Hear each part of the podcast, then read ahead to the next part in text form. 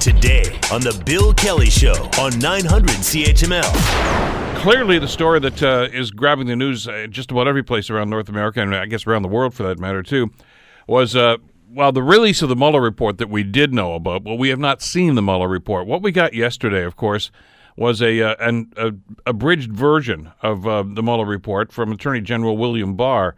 On Friday, the Mueller report, report rather was completed, uh, but uh, it's the Attorney General who actually is going to make the determination as to how much of this we're going to see. Uh, so, 22 months of investigation was crammed into uh, four pages, and that was what was read yesterday. And well, the, there's a, there's a lot of argument and a lot of debate about exactly what was said, and and it's uh, rightly so. A lot of American people are rather skeptical. If there's no collusion, then like Trump says, there's no collusion. But I don't believe a word he says. Um, you can't believe a word anybody in power says because they could get fired at any minute. I cannot believe that of all the other convictions that are happening about this, that Trump is going to be scot free. Well, on the other hand, of course, there are a lot of people that just say this is it, total exoneration, notwithstanding the fact that apparently Mueller's report says that he could not exonerate Donald Trump in these matters. So, what happens? What are the implications, and is this over yet? Joining us to talk about this is uh, Jared Yates Sexton, political commentator and American author of The People Are Going to Rise Like the Waters Upon Your Shore, a story of American rage. Jared, thank you so much for joining us on The Bill Kelly Show. Good to have you with us today.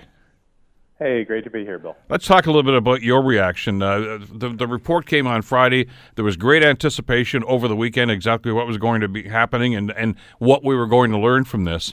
Uh, and out of 22 months of, of testimony and, and investigation from the Mueller team, uh, we get a four page letter from the Attorney General. Uh, is that going to cut it? You know, I, I, I'm really sitting here surprised this morning watching how our media is covering the story. Um, you know, they, they're basically trumpeting this partisan four page memo that only includes partial quotes from the Mueller report. Uh, that doesn't give a lot of context. We don't really understand what was found there, and yet media outlets are running with this thing and the narrative it's presented and saying that again, Trump has been completely exonerated, while the report apparently says that it could not exonerate him. I mean, this feels like a large amount of political spin in a very, very small document. And so far, a lot of people have went ahead and bit into the bait. And and I think what everybody feels um, who's skeptical of this thing, and and I for one want to believe that I do not have a criminal president. We want to see the report for ourselves. We want more information in the matter, and we want to be able to make up our own mind based on what's been found. And I, I, I just think that's common sense at this point. One of the first red flags, as uh, I was watching the news yesterday, and they started to read the report uh, verbatim. I mean, reading it cold actually because it was just handed. And of course, they wanted to get it on the air. Uh, as you just alluded to, uh, the one part of that four page, the, the, let's just say the, there were little bits of, of, quotes from the Mueller report, but it was really Barr's four page letter. It was not from Mueller. And, and he mentioned the fact that Mueller says that he could not admonish the president in this. But then, basically, like two lines later, uh, Barr, in his uh, release, says, But I've reviewed the evidence, and I tell you that there was no collusion nor any obstruction. Uh, th- this is an amazing jurist if this guy can go through 22 months of testimony in less than 48 hours and make that determination. And this is an individual you might remember who wrote a memo not too long ago that basically said that a president cannot obstruct justice. I mean, I'm not so sure how we can look at this situation and, and see this attorney general as being a nonpartisan figure and to be the person who makes this determination. Um, obviously, there are things that have been found, and, and what a lot of people haven't been paying attention to is that Robert Mueller, as a as a prosecutor, had to prove beyond a shadow of a doubt in order to indict people of these crimes. We do not know what was found. We do not know what evidence might have been found toward it, and maybe it didn't rise to the point of prosecution. These are things that we need to know because, you know, to quote back to the times of Nixon, we need to know if our president is a crook. And I think that we have a right to know this, and particularly to get beyond the, the partisan uh, gatekeeper and Barr in this situation. Well, therein lies the problem. And, you know, I guess we've been exposed to so many of these things over the years, dating back to Watergate, really, Jared. Uh, that that you know we, we, we have every right to be skeptical about this, but uh, you know that's one of the questions I would like to have answered by Robert Mueller, not from William Barr. Is what where was the excuse the pun? Where was the bar set here? Uh, because obviously, as a, as a veteran uh, prosecutor, uh, Mueller would be going after something and basically say, look, at can we get a conviction on this? And if the answer is no, then they don't proceed. And we see that happen time and time again in legal proceedings. We don't know if that's what happened here. Well, and, and look at that, that sentence that everybody is going around to, which is that the investigation did not establish that there was collusion. Um, this is a very, very large report, particularly to be boiled down into four pages. Um, that one sentence could be followed by dozens of pages of evidence that rise up to uh, the possibility of suspicion. I mean, there there's no telling how this thing was written, what the rhetoric behind it was, and and anybody who has done any writing whatsoever can tell you how misleading a pull quote can be from any document. I mean, you can frame these things however you want, and and that just again leads to more suspicion. And and it, I think it would be better for everyone if there was just transparency that would lend some sunlight to this situation so we could get either get ahead of it or take care of it. And I think that's what people want at this point. Well and because there's so many unanswered questions. I mean what we do know from little bits of, of information that has sifted through uh, the report as Mueller was doing this investigation uh, we do know that Donald Trump Jr. and Jared Kushner met with Russians in the Trump Tower. We know that to be the case uh, we know that he lied about it, and Donald Trump actually helped draft the letter that basically lied about that. Now, that's I guess I, I don't know if that meets the threshold of objection. Objection, but these are things that happen. We know that Roger Stone uh, talked to the president and said, "Hey, there's a big waft of emails coming." Less than 24 hours later, the WikiLeaks thing happened. So, I, I mean, there, there seems to be a lot of circumstantial evidence here, and and uh, we don't know if that's included in that. We don't know exactly how they made those evaluations. You know, I've tried to go at this from every angle possible because I, I think whenever you have suspicion that you have to sort of look at yourself and re-examine where you're at at any given time.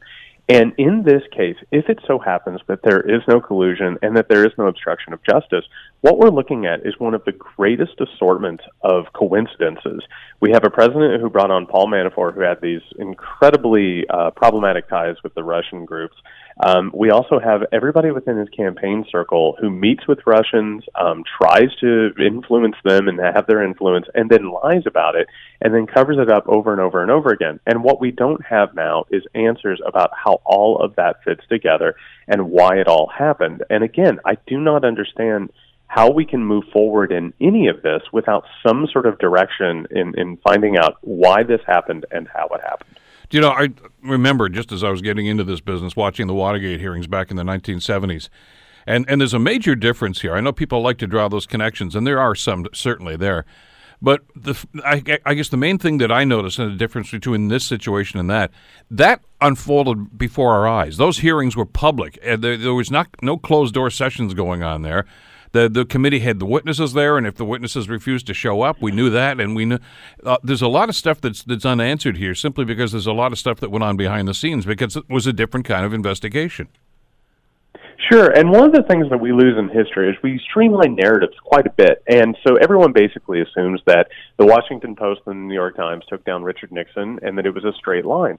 But there were rises and falls in this. I mean, there were times where every headline in the country basically said the Washington Post was chasing ghosts and it was a witch hunt, and they made this mistake and this mistake we continually fail to look at history and learn the lessons. And I think in a couple of weeks, when we look back on this, we're, we're going to be really shocked that people jump to the conclusions that they have and that it is basically given rhetorical cover to this president and the administration. I think it's really, really irresponsible and really, really rushed.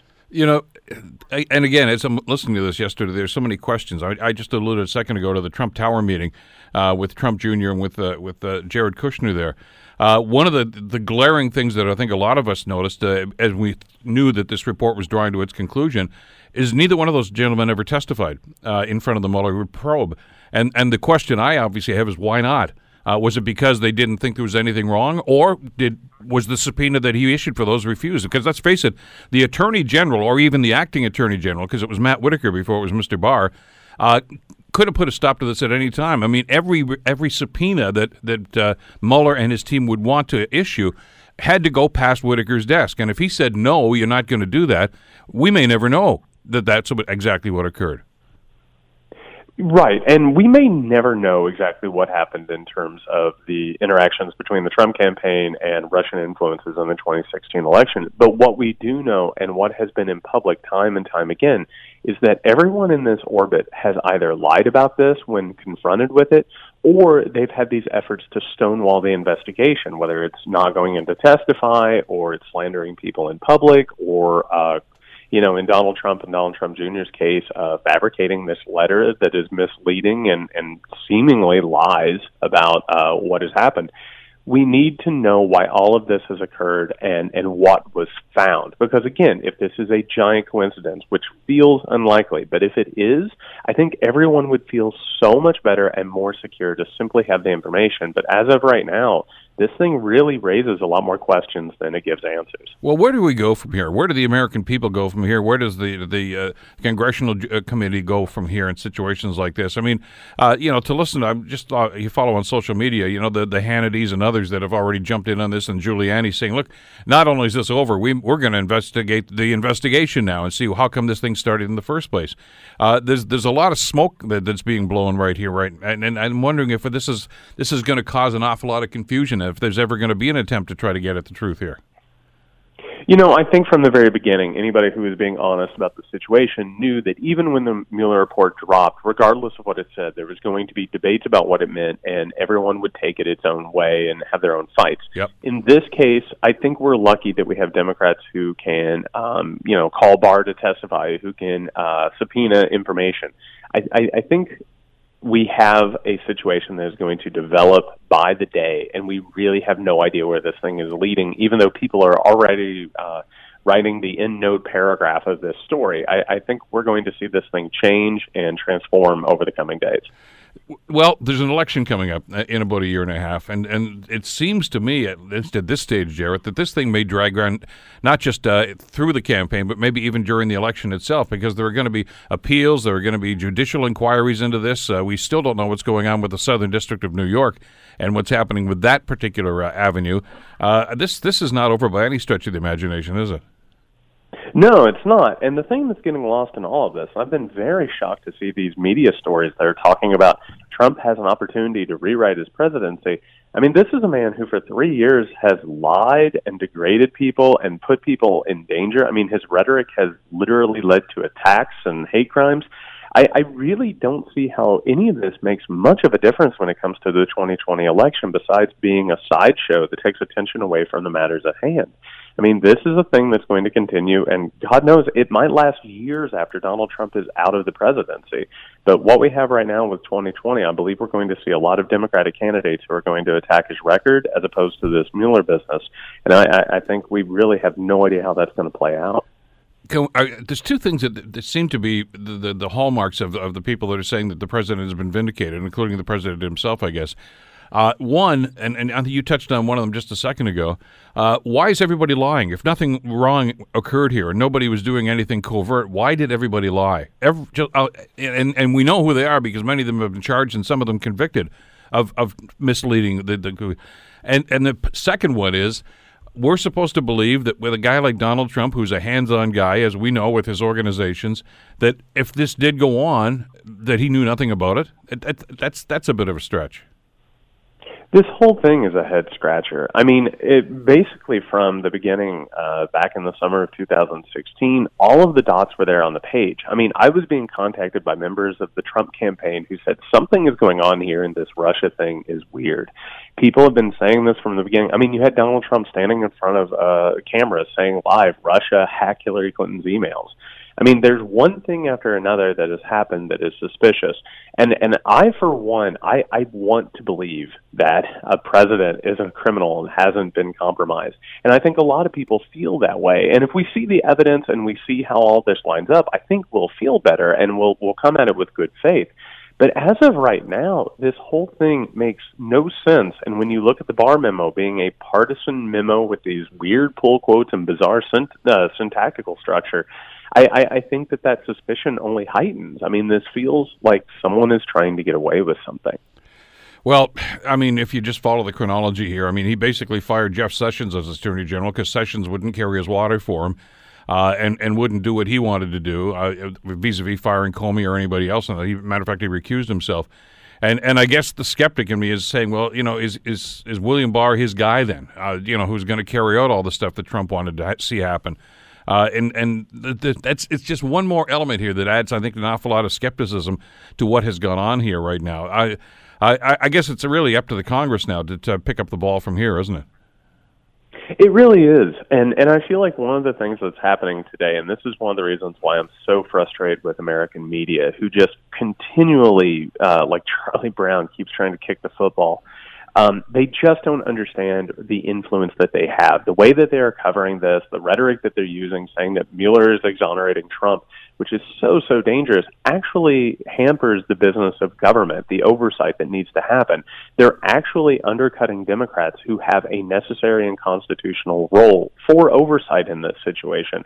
And they're actually hindering any ability for people to get the information that they deserve and that they should be given. And, and I think that the, the media has consistently fallen for these tricks, and I think Donald Trump and the people around him know that they'll always fall for these tricks, and so they're incredibly vulnerable, and and they become unwitting uh, helpers in this entire situation. It's really, really unfortunate. Well, as they say in our business, more to come, I guess. Jared, thank you so much for the time. Great talking with you today. Thank you, Bill. Take care. Jared Yates Sexton, of course. Uh, fascinating book, too. The people are going to rise like the water upon your shore, the story of American rage. And there's a lot of that around the Americans today because of what happened over the weekend. The Bill Kelly Show, weekdays from 9 to noon on 900 CHML.